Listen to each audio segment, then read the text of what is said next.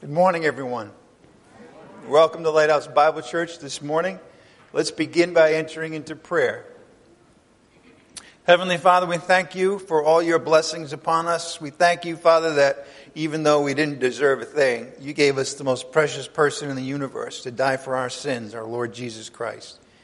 And why you raised him from the dead on the third day, and whoever believes in Jesus Christ and his death and resurrection will never perish but has eternal life. And Father, we know that you've also graced us out in every possible way. You've given us every spiritual blessing in the heavenly places, Father. We just praise you for your glory, your love, your grace, your justice. We ask today, Father, that you would help out the saints in this country and around the world with the controversies and the difficulties and the tragedies that folks are facing. We want to pray also today, Father, that the Spirit would guide us in all that we'll be doing here. We ask it all in the name of Jesus Christ our Lord, by the power of the Holy Spirit. Amen. Please stand and worship with us.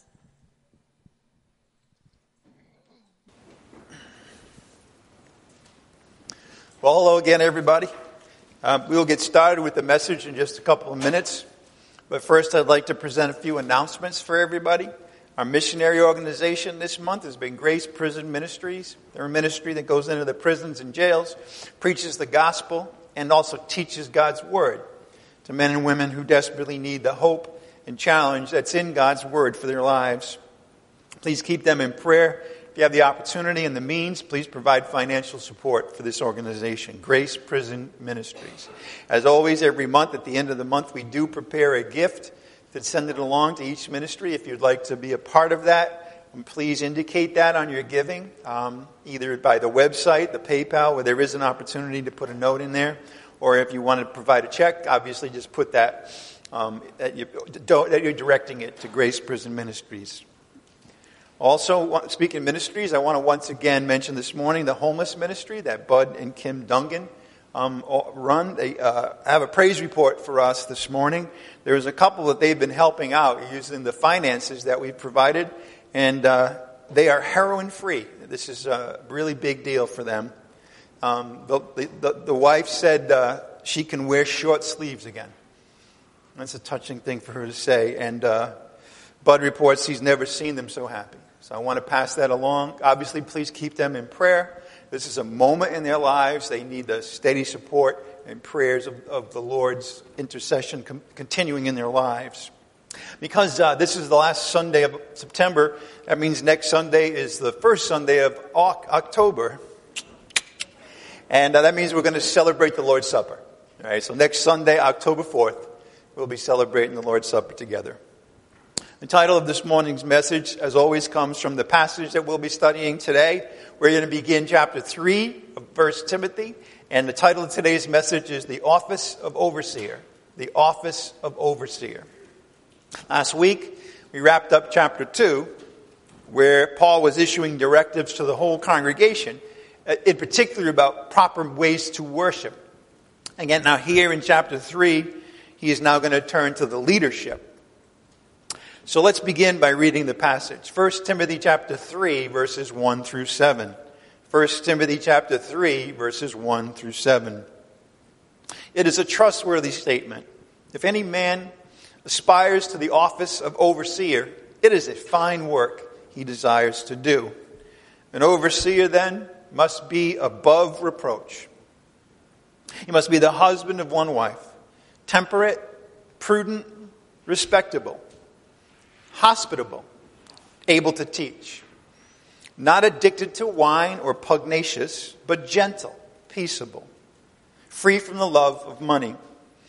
He must be one who manages his household well, keeping his children under control with all dignity. But if a man does not know how to manage his own household, how will he take care of the church of God?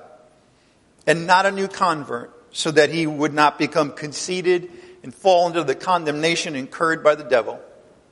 And he must have a good reputation with those outside the church so that he will not fall into reproach and into the snare of the devil. Now, if we think about the big picture of the letter of First Timothy, of course, we've seen that it's Paul giving directions to Timothy about matters pertaining to the congregation, the life of the congregation, the attacks of false teaching, the manner of worship, and as we'll see today, the leadership. The leadership. And this is where he turns this morning, as we've already seen. Chapter 3 begins with him turning from where he was, which was teaching the congregation about what should and should not be occurring in the worship service, all right, including the fact that the worship service should be led by men, and including the, the kind of deportment and behavior that both the men and the women are expected to um, have in the worship service. But now he's going to turn his attention to the leaders of the assembly. And in verses 1 to 7, he's giving criteria for offices. In other words, there are offices that have been ordained by the Lord to be in the leadership and support of a congregation. And here in chapter 3, verses 1 to 7, Paul is instructing Timothy concerning what the characteristics, the virtues, the behaviors ought to be for those who are in these offices. In verses 1 to 7, the office of overseer is, who, is what he addresses, who he addresses. And now we'll see next week, verses 8 to 13, he's then going to give criteria for the office of deacon. Of deacon. Now, as many of you understand, that when we look at an epistle, we have to understand the historical context and the context of what's written in order to get the most meaning out of it. That's always true of things. If you, if you want to understand the meaning of something, you have to see what it was authentically designed to deal with at that, that time. If it's being authentic and true about that, then it's generalizable. We can see it and why it was important in that situation, and then we'll generalize and see how it's also important in ours. And this is, of course, especially true when it comes to leadership. By the way, please turn to another passage, which is in, Timothy, I mean in Titus, Titus chapter 1, starting in verse 5. I want you to see that, remember, these are what are called pastoral epistles 1 Timothy, 2 Timothy, and Titus. And so, first and second Timothy is directed to Timothy as he remains, remember, in Ephesus to deal with all the conflicts and difficulties there. Paul also writes to Titus, who's on the island of Crete that has its own set of challenges. But I want you to see how consistent the criteria for the office of overseer, elder, how they're totally consistent between 1 Timothy and Titus. Let's just quickly look at this passage as well. Titus 1:5. For this reason I left you in Crete, that you would set in order what remains and appoint elders in every city as I directed you, namely if any man is above reproach. That's how he started with Timothy. That's how he starts with Titus. That's the overarching principle here that the man must be above reproach. And then he goes on. The husband of one wife. We saw that already in 1 Timothy. Having children who believe, not accused of dissipation or rebellion. We saw the children identif- uh, addressed, the children of the man. The overseer must be above reproach as God's steward, not self-willed, not quick-tempered, not addicted to wine, not pugnacious, not fond of sordid gain. That's almost exactly what we saw Tim, Paul writing to Timothy. But hospitable, loving what is good, sensible, just, devout, self-controlled, holding fast the faithful word, which is in accordance with the teaching, so that he will be able to both exhort in sound doctrine and refute those who contradict. Now, I want you to notice one other thing in this passage in Titus, and that is that the terms elder and overseer are used interchangeably. Notice, he begins by talking about Titus um, appointing elders. Notice in verse 5 appoint elders in every city as I directed you. And he goes on to talk about elders. If any man is above reproach and so, and so forth. Then he continues talking about criteria for this office, only now he uses a second term for it, overseer. And I think, I hope you can see that that's good evidence that these are really one in the same office, but used with two different words. All right, and we'll, we'll take a look as to why those two different terms are used. But again, while there is, there is a case that you can say that these are two separate offices, but on balance, it's better to see the overseer and elder refer to the same office. They refer to the same office of leadership. The overseer, as a name for it, emphasizes the supervisory nature of this office to guide and shepherd, overseeing the work of the ministry. On the other hand, elder emphasizes the presiding function, emphasizes the decision making role that this office also carries with it. And yes, the discipline role as well. And so there's both terms meaning different aspects of this one office. Now, at this point, you may be wondering how the pastor teacher fits into all of this. And that's a really good question because the thing, the really simple way to think about this is that pastors and teachers are gifts. They're not offices. You see the difference? There's a gift of what, ha- what a man has been gifted with, okay?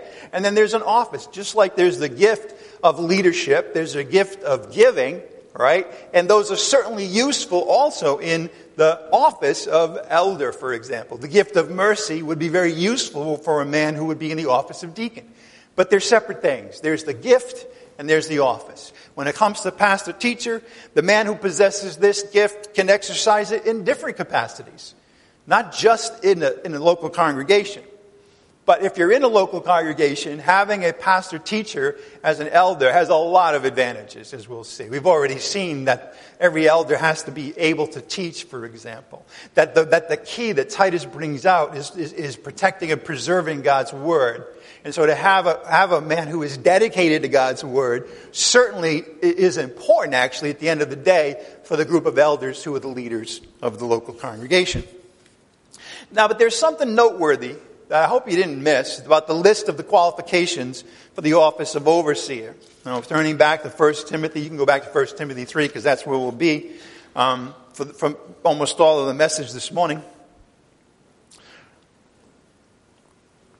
when I prepare for a message, one of the last things I do is put the title together, the title page. And on that, I also include the scriptures that we're going to. Now, very often it goes to the end of the first line. There's like a, a lot of, well, today there's like very few. All right. We're going to be mostly in our main passage with a couple of places that we're going to bring into it, like Titus. But I want you to under, notice something. It talks, for example, just look at verse 2 again. The overseer must be above reproach, the husband of one wife, we'll deal with that, temperate, prudent, respectable, hospitable, able to teach, not addicted to wine, not pugnacious, but gentle, peaceable, free from the love of money. I want you to notice that in verses 2 and 3, very little is said about the duties of an office. I mean, you know, you might expect that if someone is aspiring to an office, the duties, what that person is going to do in the, in the secular world is a pretty important part of the job description. We don't have that here. That's really significant. Why? Because this is addressing the qualities. This is important to keep in mind. The qualities of the man who is fit to serve in that office. In other words, of first importance is the character of the man. I want you to keep that especially in mind as we go through this this morning. That it's the character that, is, that, that, is, that the Lord is focused on when it comes to the proper man for the job, so to speak. Okay. The focus also is what is on, what is observable. Observable. A man who is the husband of one wife. We'll talk about what that means. But temperance, prudence, and respectable, those are all observable qualities of a man. Not, on the negative, not addicted to wine, all right, that's a, that's a behavior that can be observed um, for, the, for the good or the bad. Pugnacious. Okay, we're going to see that just means a brawler, a fighter, someone who always wants to fight. That's observable pretty easily, actually, and so forth. So, in addition to the character of the man, which after all is on the inside, right, and we can't see the character of a man. So, how do we know the character of a man? By the behavior of the man. And so that's the, so those two things observable behavior and character. That's what is being presented here. And, and, presented not only to Timothy, as at that point in time, the one who would be appointing the elder, the overseer, but also to the congregation. Because, folks, you have the right to observe the character through the behavior of men who would lead the congregation. So that's your focus this morning is to say, here's a place where, as it were, I do get to examine the fruit, if you want to put it that way. But again, only for the leaders. All right? It's not said that we should be doing this for every member of the congregation. By the way, that's the opposite of the way that a lot of churches present it. The man is, is up there trying to, you know, observe and, and critique and condemn people for their behavior. And, not, and then tries to be immune from it himself. See, that's flipped around. Yeah. Eh, eh, the, eh, the issue is the man in the office. All right? Both character and behavior. All right. So, and by the way, not only observable by the church, but as we've already seen, also by the society of unbelievers outside the church. That's really interesting. You know, we tend to have an insular focus. And it's true that the Word of God, the epistles of Paul, almost for the most part are focused about what's going on in the family, in the, in the, in the church itself. But here, when it comes to the leadership, one has to not only account for what's needed inside the church, but also how the outside of the church is looking at the leadership. That's why it's such a tragedy when we have that breaking down, with such that the, that the, that the public, the press, um, have all this material to critique and condemn and judge leaders.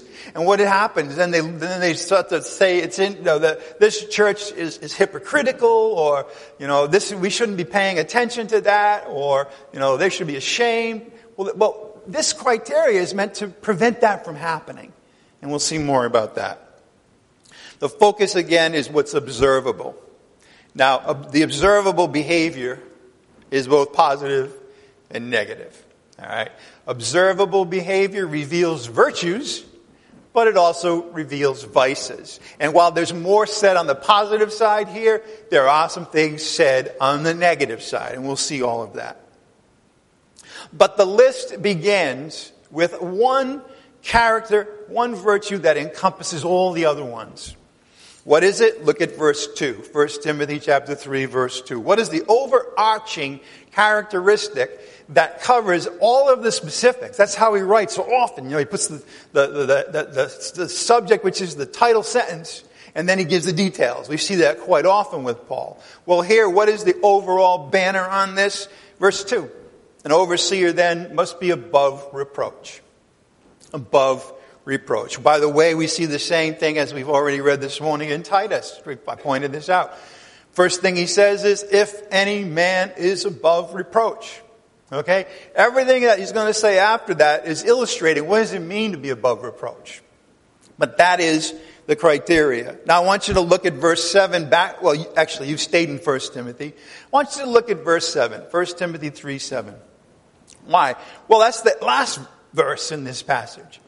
And so Paul is bracketing the rest of the material with two things that have a lot in common with one another. We've already seen that the headline above reproach. Now look at the last verse in this list of things that are the criteria for the office of overseer. And he must have a good reputation. That has to do with being above reproach, but notice, with those outside the church, so that he will not fall into reproach and the snare of the devil. So we have the headline being above reproach, and at the end we have the reason why, among others, why this is so important. And that is so that those outside the church would see a, a good reputation for the man that's behind the pulpit. And not only that, but all the elders, by the way. It's not just the one who's preaching, because that's one elder, but there are other elders as well that are overseeing and making decisions and so forth. All right. By the way, when it says good reputation, when it says above reproach, I want to tell you something. That doesn't mean sinless perfection, as we're going to see. Some people take that word blameless, and that's the picture they have. You know, you hear the angels singing, ooh, you know. That's not it, all right?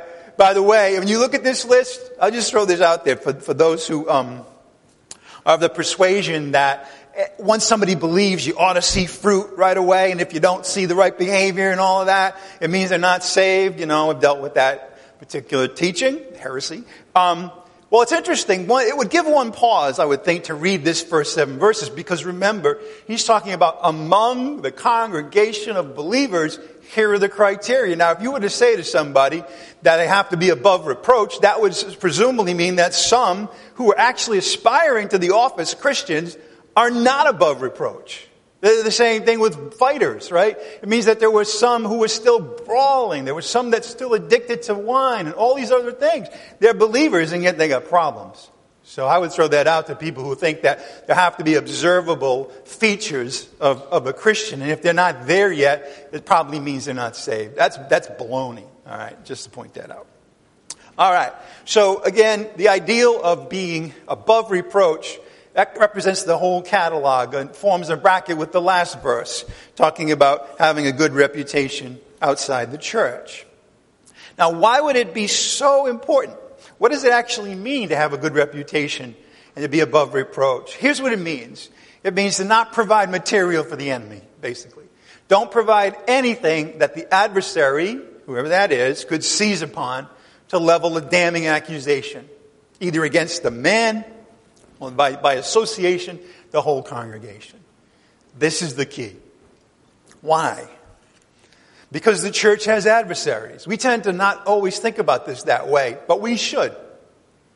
We have the general adversary of the world, the general adversary of Satan's you know, minions, the fallen angels. But we also have men and women who are adversaries, enemies, and they'd like nothing better than to be able to find something, anything, to destroy the reputation of one or more of the elders and then see the church go down because that's their objective, because they hate the church. So that's why it's really important.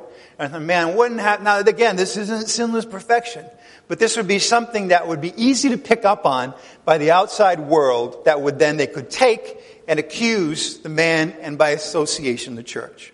That's what's important to recognize. All right, let's go back now, starting in verse 1 again. First, 1 Timothy chapter 3, verse 1. It is a trustworthy statement. If any man aspires to the office of overseer, it is a fine work he desires to do. I want you to notice that in this one among the elements that go into this choice, there's actually three. All right, we won't go there this morning, but in Acts chapter 20, Paul talks to the overseers and the elders in Ephesus, actually, and says, You have been appointed by the, over, uh, by the Holy Spirit. That's one of the, that's the most important element. That, that God, the Holy Spirit, is on the scene, ultimately making the appointment. At the same time, we have the man himself who is sensing a calling to that office, and we have these objective criteria by which other elders in the congregation can evaluate that man's fitness for office. Does that make sense? The man himself, the Holy Spirit, and criteria. All three of those things go into the picture. Okay. By the way, the Holy Spirit has the last say. There may be legalists among us or among elders even who would try to take one of these things and bring them all out of proportion and say, aha, you're disqualified. There's certain personalities that love to do that. You know, you're fired. Oh, wait a minute. Nobody laughed at that, but I can tell we're in what season we're in. But anyway, that's the whole point here is not perfection, but to understand that there's a, a, a process, a body, a, different perspectives, the man himself, other elders, the church, but ultimately the Holy Spirit. That all is part of how it goes about that somebody is finally appointed to this office. All right, so it is a trustworthy statement. If any man aspires to the office of overseer, it is a fine work he desires to do. You know, apparently this office had come under some disrepute. That some were thinking that, you know what, this office isn't necessary or anybody who gets into that's going to abuse it. Now, why might they think that? Well, haven't we seen the behavior of the opponents and their false teaching? It's probable that at least one of those characters was actually formerly or maybe still on the board of elders. And therefore they were, they were kind of bringing that office down into disrepute. So he has to make the point. Seems obvious, but it's a fine work that he desires to do. An overseer, then, there it is again, must be above reproach. The husband of one wife, temperate, prudent, respectable, hospitable, able to teach, not addicted to wine or pugnacious, but gentle, peaceable, free from the love of money. Now, I've made this point already, but I want you to see it again written down and see it as we read through this passage again. As we go through all of this now, the different criteria, I want you to keep noticing how each one of the criteria have to do with character or the lack, which can be observed by a man's behavior. Now, of course, I'm setting up for one of these in particular where if you don't keep this perspective in mind, you could go off in a legalistic direction. Again, it has to do with character which can be observed by a man's behavior, including the behavior at the, you know, around the time when the choice is being made. Okay, this is an archaeological dig, let me put it that way. It's current behavior, which can be observed, character and the lack by a man's behavior. Now, it's also interesting that there's nothing here that's like hyper spiritual. You know what I mean? Like a man who has sold all he has. right, or any of those things that would associate with the, the, the things that are only um, for those who are guided by the Spirit and have maturity. No, actually, they're mostly things that all Christians should be striving for, right? I mean, does it make sense for any Christian to be addicted to much wine? Is God saying, now that's a quality I want to see in a Christian? Of course not. And not all of these. But the issue is that there's heightened scrutiny on these things for a man who would be aspiring to the office of overseer. But that said, you know, this list is not really all that different from a list of character virtues that somebody might come up with in the secular world, in the business world. Right? This practical, practical things. What, what needs to be true about the behavior and character of a man such that he would be trusted with the responsibilities of the office and also not bring the church into disrepute. You could say the same thing about the CEO of a corporation. So that's important to understand. Right? Yes, it's inspired by the Spirit. Every word of the New Te- of the Bible as a whole is, but notice how practical this all is. All right. So the issue again is what are the qualities that a leader ought to have, and what are behaviors that would disqualify a man? All right. So let's start out and look at the specific standards. Now that we've seen the headline above reproach, let's look at the specifics the specific character traits, the specific behaviors that would constitute a being above, above reproach. All right. Look, this is continue on verse 2. An overseer then must be above reproach, the husband of one wife.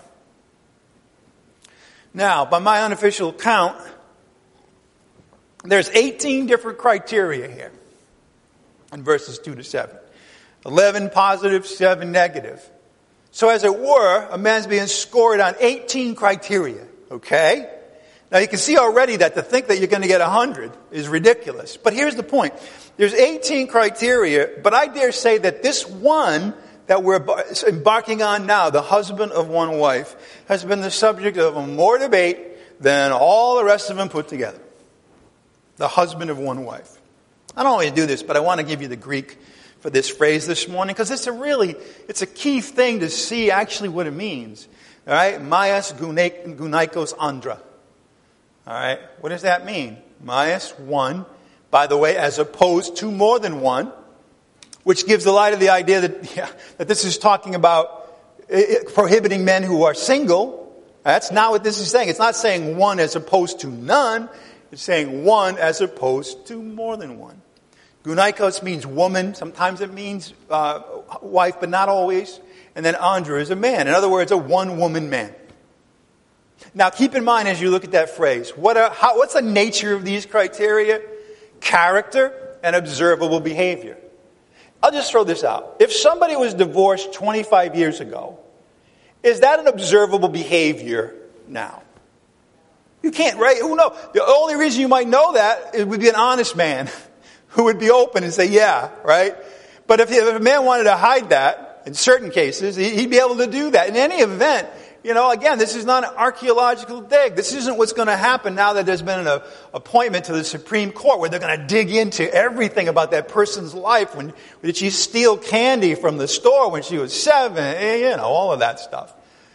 No, that's not, that's not the point observable current behavior that reflects on character, not a decision 20 years ago, but overall character of the man. By the way, it's likely that Paul had to coin this phrase. That's true. You know, he coined certain phrases. I don't know if you knew that, but there were some phrases that never showed up in the Greek literature until Paul wrote them. This is one of them. Which tells you that he was trying to finely craft this so that you get the point across and people wouldn't get the wrong idea. I mean, if he wanted to say you could not be divorced, there were more straightforward ways to say that, all right, than this. Okay, so I want to keep that in mind. Although most, if you look at most translations, oh, I'm going the wrong way here. Hold on, hold on. Most translations point to an individual's marital status. Like I dare say most of you maybe even thought that yourself reading this. And again, most of the ink spilled and the sermons taught have to do with somebody's marital status. But remember, is the issue status or is the issue observable behavior?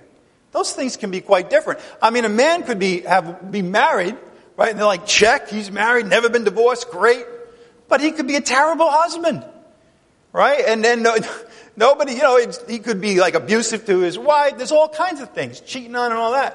But oh, he's married, check, he's fine. No, he's not. As a matter of fact, I'm going to put it this way. A man who is divorced and is now devoted to his current wife is a better pick than a man who's been married once and is not devoted to his current wife. All right, we'll see more of that. In other words, according to the, the, the, the thinking of many, it would, it would eliminate, exclude men in these statuses.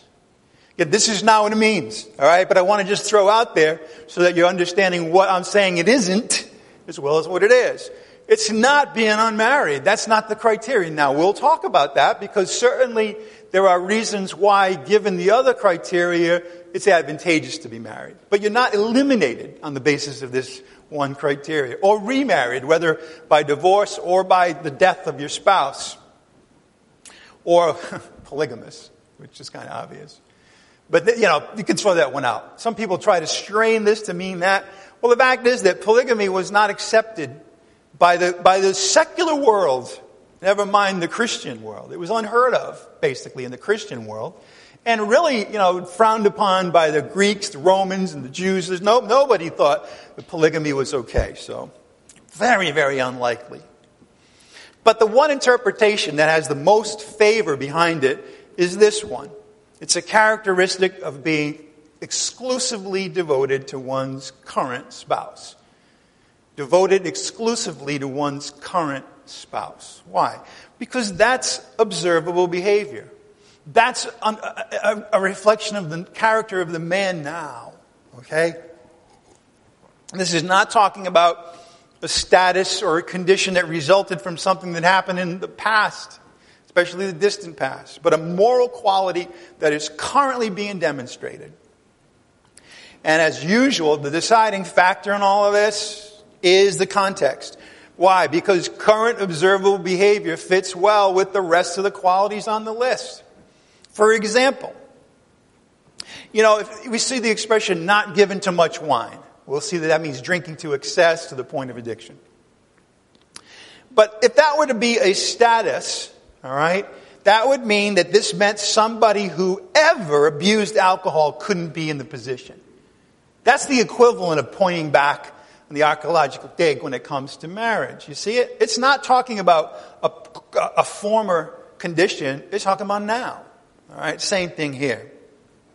Marital fidelity to one's current spouse involves observable behavior. Behavior, not a status, but behavior. And by the way, if you think about it, that, one's observable behavior now would be well regarded not only by the Christian community, but also by those outside. That's true today. That's true today. I mean, I mean, for whatever reason, we can argue about it, but divorce is not a big deal in the world. It is a big deal to God, by the way. He certainly says men shouldn't do it. Okay, but in the wider uh, community, the secular community, all right, the fact that a man was divorced they wouldn't get a lot of material, for, you know, grist for the mill of the media and so forth from that. Although legalistic Christians would. Okay, but on the other hand, um, somebody who is cheating on his wife now, I mean, those are the kind of things that even the world will say, you know what? That exclude. I mean, we've had presidential candidates excluded from office, for example, on the basis of cheating on their wife, prosti- going with prostitutes, homosexual behavior, and so forth. Okay. That's observable behavior, but being faithful to one's wife would be well regarded not only in, within the church, but outside it as well. All right. And the fact of the matter is, is that the New Testament does condemn certain extramarital activity. You know, it's interesting too. If you look at 1 Corinthians 7, I pointed this out when we were there. There's nothing there that condemns somebody who divorces his wife. It says you shouldn't do it, but it doesn't condemn the person. All right? On the other hand, there are activities that the New Testament condemns, as it were. What are those? Adultery, homosexuality, the behavior now, okay, not the status and it's not oh, label this or that, and consorting with prostitutes. What is that? That's current observable behavior. This is what this phrase is getting at. Don't do any of that. Why? Because a leader who was doing that would be an embarrassment to the church. ultimately, when it's found out. We've had a lot of examples of that, unfortunately. As well as undermining the mission of the church, right? Brings the church into disrepute, all, the, all this discussion about hip, hypocritical Christians and all that. So finally, I'm not going to belabor this anymore, but leadership should be entrusted to men who have a reputation for being faithful to their wives and therefore can model now to the church what a Christian marriage should be. Okay. Let's keep going. 1 Timothy chapter 3 verse 2. An overseer then must be above reproach, the husband of one wife. And then three words that go together. Temperate, prudent, respectable. There's a lot of overlap in these words, both in the English and in the Greek. But the bottom line is it's talking about a well ordered and disciplined life. Somebody who's sensible, rational, reasonable, that has good judgment. Aren't these all qualities you would want in a leader? They are. Um, Self restrained, right? Doesn't, doesn't, isn't uh, mastered by his passions and emotions and lusts. And a dignity about them. By the way, that was really important in the ancient world, that there'd be a dignity about the man who would be respected by others and so forth. That's important in any generation. All right, let's keep going. Hospitable. Now, this does point to a duty of the elder in addition to a virtue. Kind of, this is one place where you can see a hint of the duty, that part of the duties would be hospitality. Why? Well, it, it, it's true now, but even more so back then, you know, people had to travel long distances and they couldn't take a flight, right? Or even a train. They had to walk, okay? And so when they got to a place, they wanted to stay there for a while. And when they left, they wanted the financial support and other things that would be needed to go head to the next city. And therefore, it was crucial that there would be those among any receiving church that would be stepping forward with that required hospitality. Now, here's the thing it would be expensive, it would involve time, it would involve other resources. By the way, resources that would be more available to an elder. All right, this is what I was saying that being single doesn't exclude anybody, but on the other hand, being the head of a household is an advantage. But one of the things about the head of a household of a family with children is they got a house. And they've got usually some space. And the other, the other factors would also suggest that there's some resources that that man would have access to that could actually provide hospitality, both for those who are coming and going and for those who would be unfortunately uh, in an unfortunate status who are in the church who might need some help of that nature, a place to stay for a while, or even food or clothing, definitely guidance. Okay, so this is a quality, but also it suggests the duty that the elder should have. All right, next, able to teach. There's another one both an ability and a duty, right? The, the, the, wording suggests emphasizing the ability. But at the same time, why would you say somebody would be able to teach and not expect that they would teach? Right? So it's also a duty. They're saying that there's a duty that the, any elder ought to be able to teach. In other words, in a jam, or not even in a jam, right? That there would be times when that elder would teach, all right? I hate picking on Steve. No, I don't. I love picking on Steve, right? Because he's a guy who anytime I, I am in a situation where I can't teach, he's always ready to step up. Great illustration of what we're talking about. He would never, he would never say that his gift is teaching or pastor teacher. But he is gifted for his duties as an elder to be able to do that anyway, which by the way involves preparation, ability, an ability to speak in front of others. So there's a lot to it there that would be also qualities that you would want an elder to have. Right? You wouldn't want an elder to make a decision without any preparation for it, or be unable to explain the decision to people in the congregation. So it's related to the duties, and it is a duty itself. All right. By the way, uh, please turn to Titus 1 9, where we see more detail about what encompasses this teaching responsibility of an elder, including a pastor teacher, but all the elders to some extent. Titus 1 9. Again, this is a criteria of the overseer, the elder. Holding fast the faithful word. What does that mean? It means that they're studying the word of God and they're sorting out in their own thinking what's true and what's false on the basis of the word of God and they're growing. Okay, holding fast, and they've got the guts to stand up for what, it, what, what the Bible says, right? Holding fast the faithful word, which is in accordance with the teaching. In other words, the teaching and the faithful word ought to be one and the same. So that, here's the reason, here's the behavior, here's the duty. He will be able both to exhort in sound doctrine, the congregation, and, and this is, this is the negative side that's is as important, and we see this by the way that Paul, Paul's instructions to Timothy are mostly about the latter, or as much as the former, to refute those who contradict. Now, one must have a mastery and a confidence about one's understanding of God's Word to be in the business of refuting those who contradict what's in the Bible. Right? An unprepared man couldn't do that.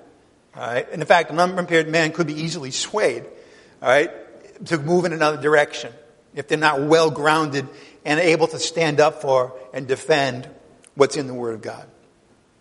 All right, back to 1 Timothy. We're going to move on to verse 3 as we go forward this morning.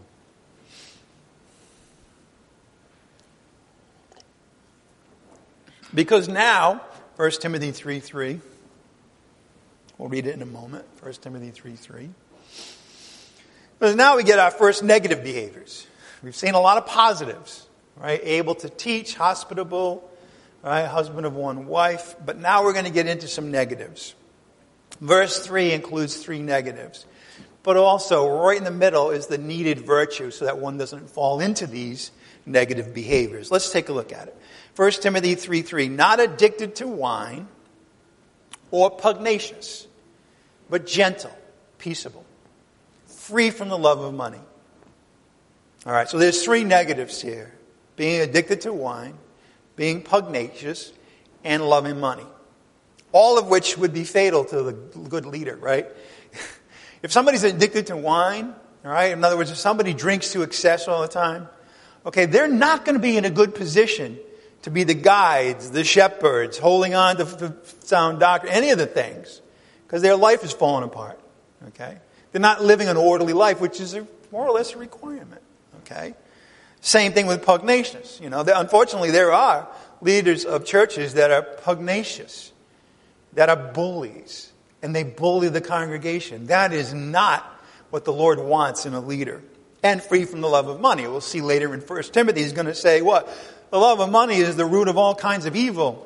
That's an easy way for a man to be, to slide into being under reproach or into lifestyles and behaviors that would contradict the office that he has. Okay, let's go through this a little bit. Addicted to wine, what does this mean? Well, it's pretty straightforward. It's about what you would think. It means drinking to excess. It's not teetotaler time. It's not you can never touch a drop, right? But being, it says addicted. It's drinking to excess to the point where one is actually addicted to alcohol. That's what this is talking about. Okay? Pretty observable behavior. You know, I, I heard of a situation where a teacher in a Christian school, when, he's in a restaurant and was having a glass of wine, and was reported to the headmaster, who then condemned her for the behavior. Can you imagine that?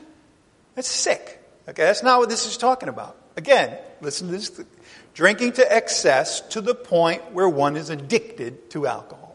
Now, don't get me wrong, there's some people, unfortunately, who have a predisposition for whom, yeah, that one glass of wine might lead to some really bad behavior because they couldn't stop.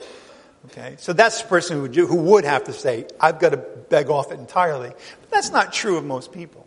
Right? At least I hope not. All right. What is pugnacious? Well, I've referred to it a little bit already. It basically describes a man who's always looking for a fight. You know men like that? Always looking for a fight. Any excuse to get in somebody's face. This is not a good quality for an elder to have. All right, an elder who's supposed to be patient, right? Not taking, not taking into account wrong suffered and so forth. Being ready to fight on a moment's notice.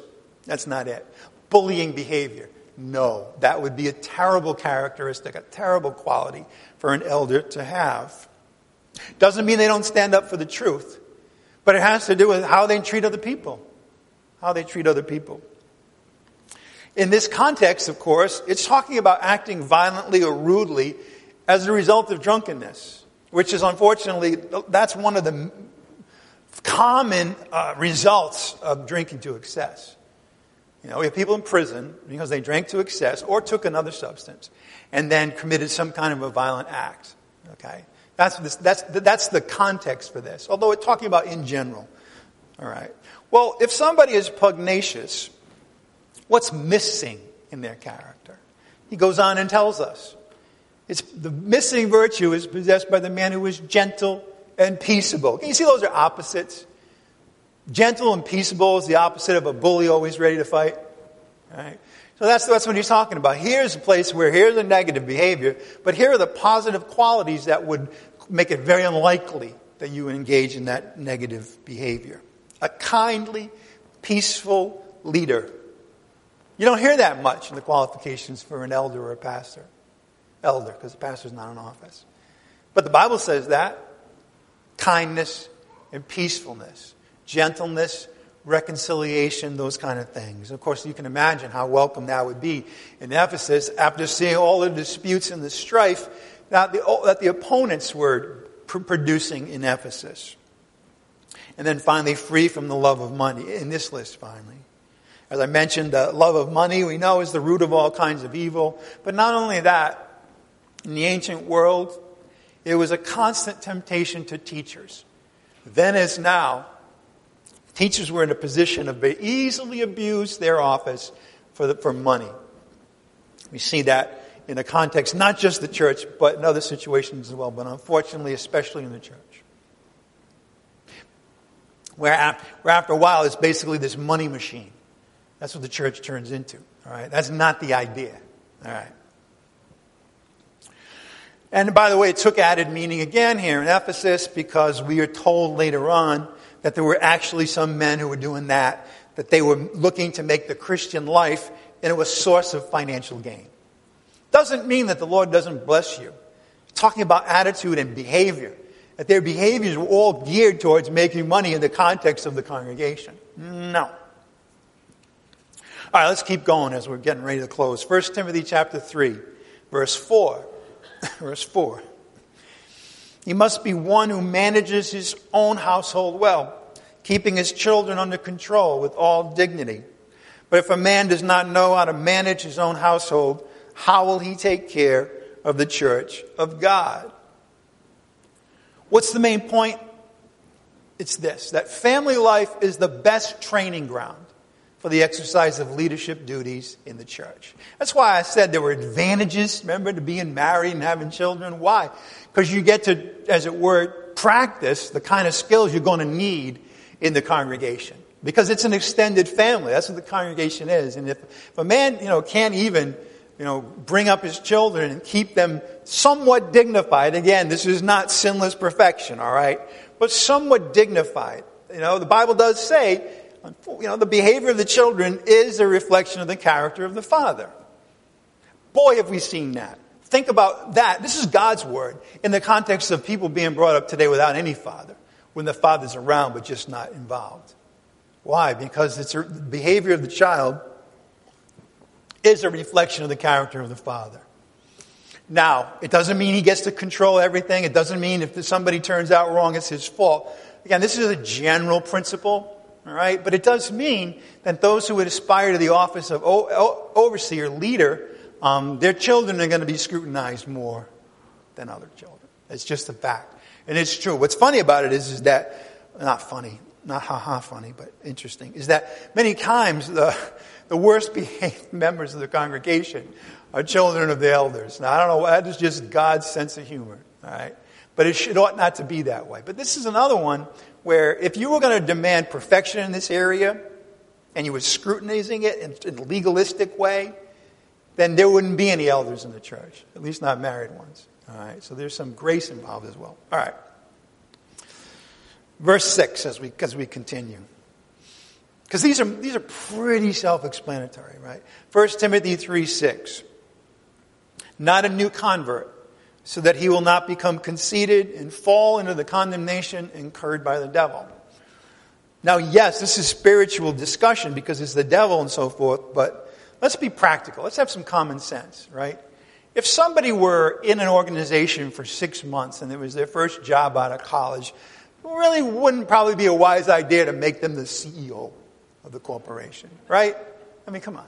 Right? Why? For a couple of reasons experience and wisdom. Right? Those are qualities that are really important in a leader, and the church is no different. The Greek word for new convert is interesting. It's, uh, it means newly planted. I like that, newly planted. It pictures the same thing about, you know, we would kind of like the elder to be an oak tree, right? But, but the one who has recently become a believer is a new plant, you know. A lot of hope. By the way, a lot of, a lot of energy, excitement, and quick growth and so forth, but not really in this, in this condition where he would become the leader. Recently became a believer. It's interesting because those, those people are often very enthusiastic and are often, you know, sh- talking a good fight about all that they're going to do and how on fire they are and everything. So there is a certain attraction, all right? They would say, wow, that's what we need, okay? But, you know, the Bible says that a man must first be, temp- be tested and tempted. And so it's really kind of the longer run, all right? It's not just, oh, but it's also behavior over time and a growth and so forth. So notice the strong language here. Why shouldn't it be a new believer? Because they will be, could become conceited, arrogance. The Greek says a head full of smoke, puffed up. Absolutely. As, as you think about it, that's what happens when somebody's promoted too rapidly. You know, they, they somehow think that it's all about them, that, wow, I must be super duper. And all of a sudden, head full of smoke. But if you picture a head full of smoke, they can't see anything. You know, that's not, that's not a good leader either. All right, so, and also condemnation incurred by the devil. That's strong language. Condemnation incurred by the devil. But the, but the main point here is that an arrogant man makes for a truly awful leader in the church. It's a, a, an arrogant man makes for an awful leader in the church. And I use that word awful uh, intentionally. Humility, the opposite is a quality that's really important. Because, the, look, look, the, the elder has uh, access to a lot of specific, you know, situations that people are going through. If they're arrogant, either in the point of view, I would never do that, right? Or arrogant from the point of view of having no sensitivity to anybody else but themselves, that is a terrible quality for an elder to have. I don't think I have to go too far with that. The condemnation incurred by the devil, by the way, that's the judgment that the Lord placed on Satan, who also became puffed up to the point that he thought he was better than the Lord. That gives you a sense, right? There, there are young people who are, um, young men in particular, who are in the congregation, and every week they come out and they talk to their friends or their girlfriends or even their wife and says, I could do that better. I found five mistakes that, that the pastor spoke of today. Or, you know, they're being much too patient with this one. I would hammer them right away, you know. That's just the nature of being, you know, well, not everybody, but, but that's something you have to grow out of. You have to grow out of, which is why they have to be tested. Or they could fall into the same judgment of the devil who was puffed up, became thinking that he was better than the Lord. Finally, verse 7. And he must have a good reputation with those outside the church, so that he will not fall into reproach and the snare of the devil. When it comes to leadership, the evaluation, the judgment even of the secular world is a legitimate concern. You know, a lot of people want to say what goes on in the church is nobody's business. That'd be nice if it were true, but it's not true. Okay? It, it's, it's the business, especially of people who want to see the church fall flat on its face. And we have to keep that in mind. We can't avoid that. All right? It's a legitimate concern. What is this saying? it means he must be spoken well of by the unbelieving community. Now, that, doesn't that sound like somebody who has to compromise their doctrine in order to get that to happen? Well, it would if the issue were what the man teaches. But here it's not the issue is not what a man teaches, but who a man is. The behaviors that are observable. Those, as it were, will be scrutinized, and the church should care about that. Why? Because our mission is to go out there and preach the gospel to people. And if you have a situation where all they have in their head is how, how their leader of this organization has fallen under reproach and the people in it are all kind of associated with him, that, that organization is not going to be that effective in its outreach. That's why. Okay, it's not that they have the right to judge us, they don't, but they will anyway. And therefore, we need to be, uh, we, have our, we need to have the behavioral standards so that we don't give them any ammunition. And I'm talking about the leaders when I say that. All right.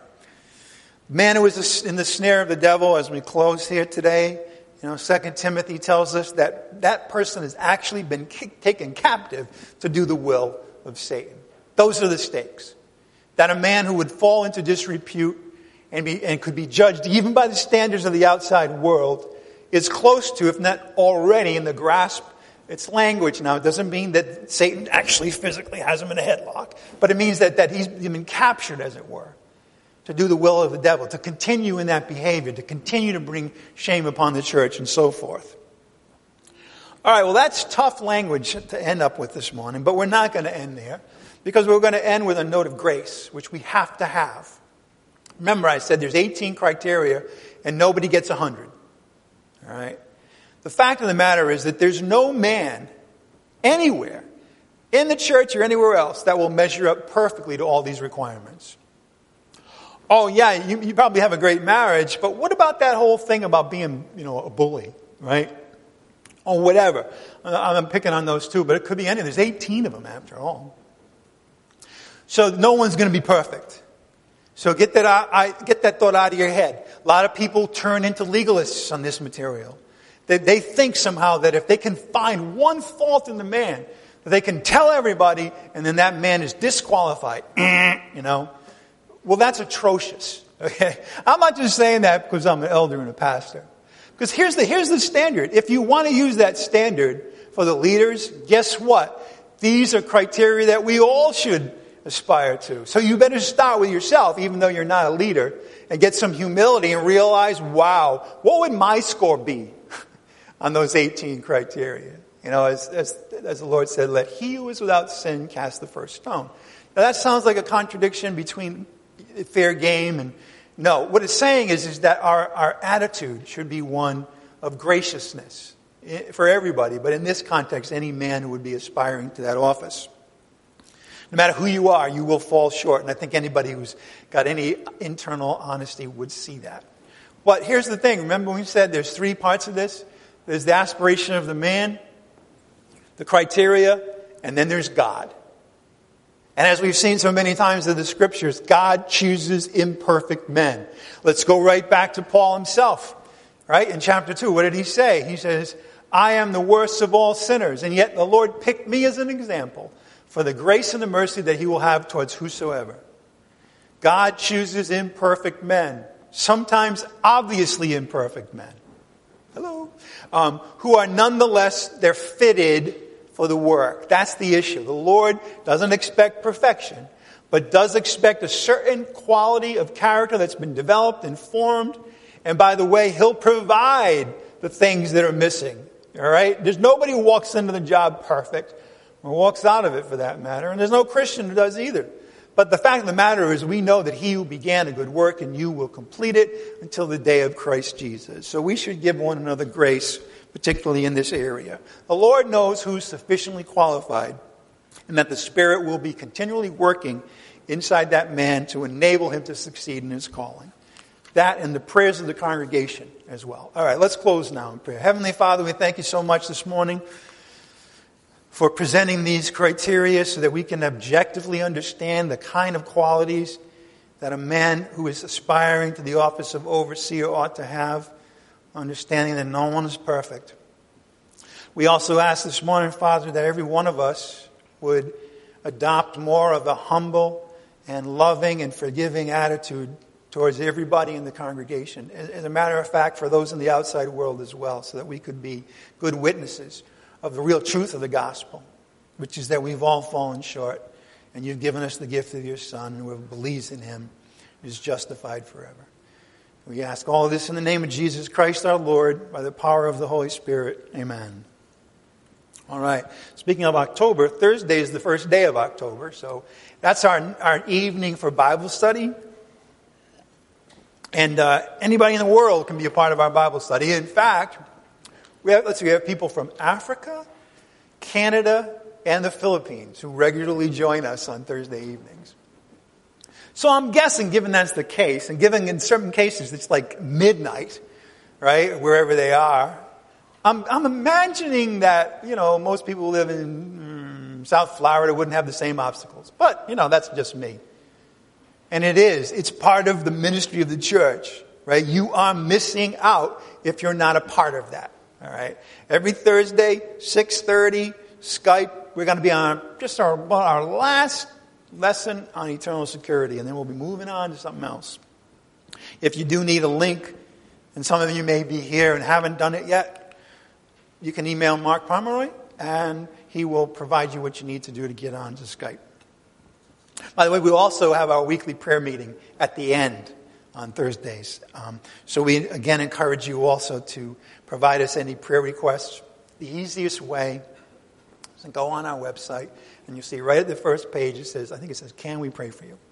Couldn't be any simpler. You just click on that and type it in there. It magically appears on this list that I look at on Thursday about 5 o'clock. And there it is. We haven't been getting many lately. I don't know how that could be, given what's going on in our world and our congregation. I can't believe that. So please let us know so we can pray for the things that you need us to pray for. All right. Giving policy. You, most of you understand that we go by the principles of giving in the letter of 2 Corinthians, okay? Which means that it ought to be a, a matter of your own heart and the way the Lord has blessed you financially. You put those two together, you find out that you have gratitude for what the Word of God means to you, and therefore you have a desire for others to also have a share in that, and that's the motivation. Not because people will think bad of you if you don't give your 10%. That's not what the Lord's looking for. Man looks at the outside, God looks at the heart. Right? The widow who gave all that she had, not that you have to give all you have, but there's a principle of what's in your heart. You understand why you're giving, you freely want to do it, you're happy about it. That's what the Lord wants. Okay? By the way, He also wants the church to go on. So this is not an excuse not to. But it's an excuse to do, it's a reason to do so in the proper attitude. All right. Gospel of Jesus Christ, that's what needs to go out of this building, and it's, it's simple. We're all born sinners. None of us could ever do anything that would be enough to earn our salvation. None of us could ever do that. Okay? We sing about that in some of the beautiful hymns, right? God must save and God alone, right? He, he saves me from wrath and He makes me. It's all God's work. But here's the thing God decided that rather than let us all fall into the pit of hell, so to speak, the lake of fire, because He loved us, He was going to give us the most precious person in the universe, and He did. The Lord Jesus Christ is God in the flesh. And He, because He was human as well as God, was able to do what nobody else could do, which is to die a death which would mean that all of the sins of the world be placed on his body. And he would die for all the sins of the world because we could never do what needed to be done. And then he was placed in the grave and our sins were placed there with him. And then on the third day, he was risen from the dead by his Father to life. It is humanity that is overwhelmingly wonderful and eternal. And then he turns around and he says, now, you can't work for this, but I'm giving it to you as a gift. And it's simply a matter of hearing the good news and believing it. And that's it. You, you hear the gospel, the message, you believe it, you're saved, you're justified, you're given eternal life, you're sealed for the day of redemption. Believe in the Lord Jesus, and you will be saved. All right, let's close in prayer. Heavenly Father, we thank you also today for the good news of your word. We should never get tired of hearing it. We should be trained to the depths of our hearts on what it is and what it means so that we will be good witnesses, good ambassadors for whosoever comes across our path. We can give them a reason for the hope that lies within us. And we ask it all in the name of Jesus Christ, our Lord, by the power of the Spirit. Amen. As always, um, if you have any questions today, you can email me. I encourage that too. I get I get more emails than prayer requests these days, but I don't know why that is. But um, so fair's fair. I'm going to give Mark's email address, I'm going to give mine too. But please, I encourage you, if you got anything bothering you, if you've got like, gee, I always thought this, and you said something today that was that, and can you please help me with that? Because while I, um, you know, I give you the, I give you the highlights, and I want a message that's pretty straightforward to take in. There's a lot behind that, and it might be things that certain, so you may from time to time need in order to be, you know, convinced of whatever's being taught. So by all means, if that's happening, just send me an email and I'll do my best to answer it. All right, you're dismissed. Enjoy Sunday and hope you have a great week in the Lord.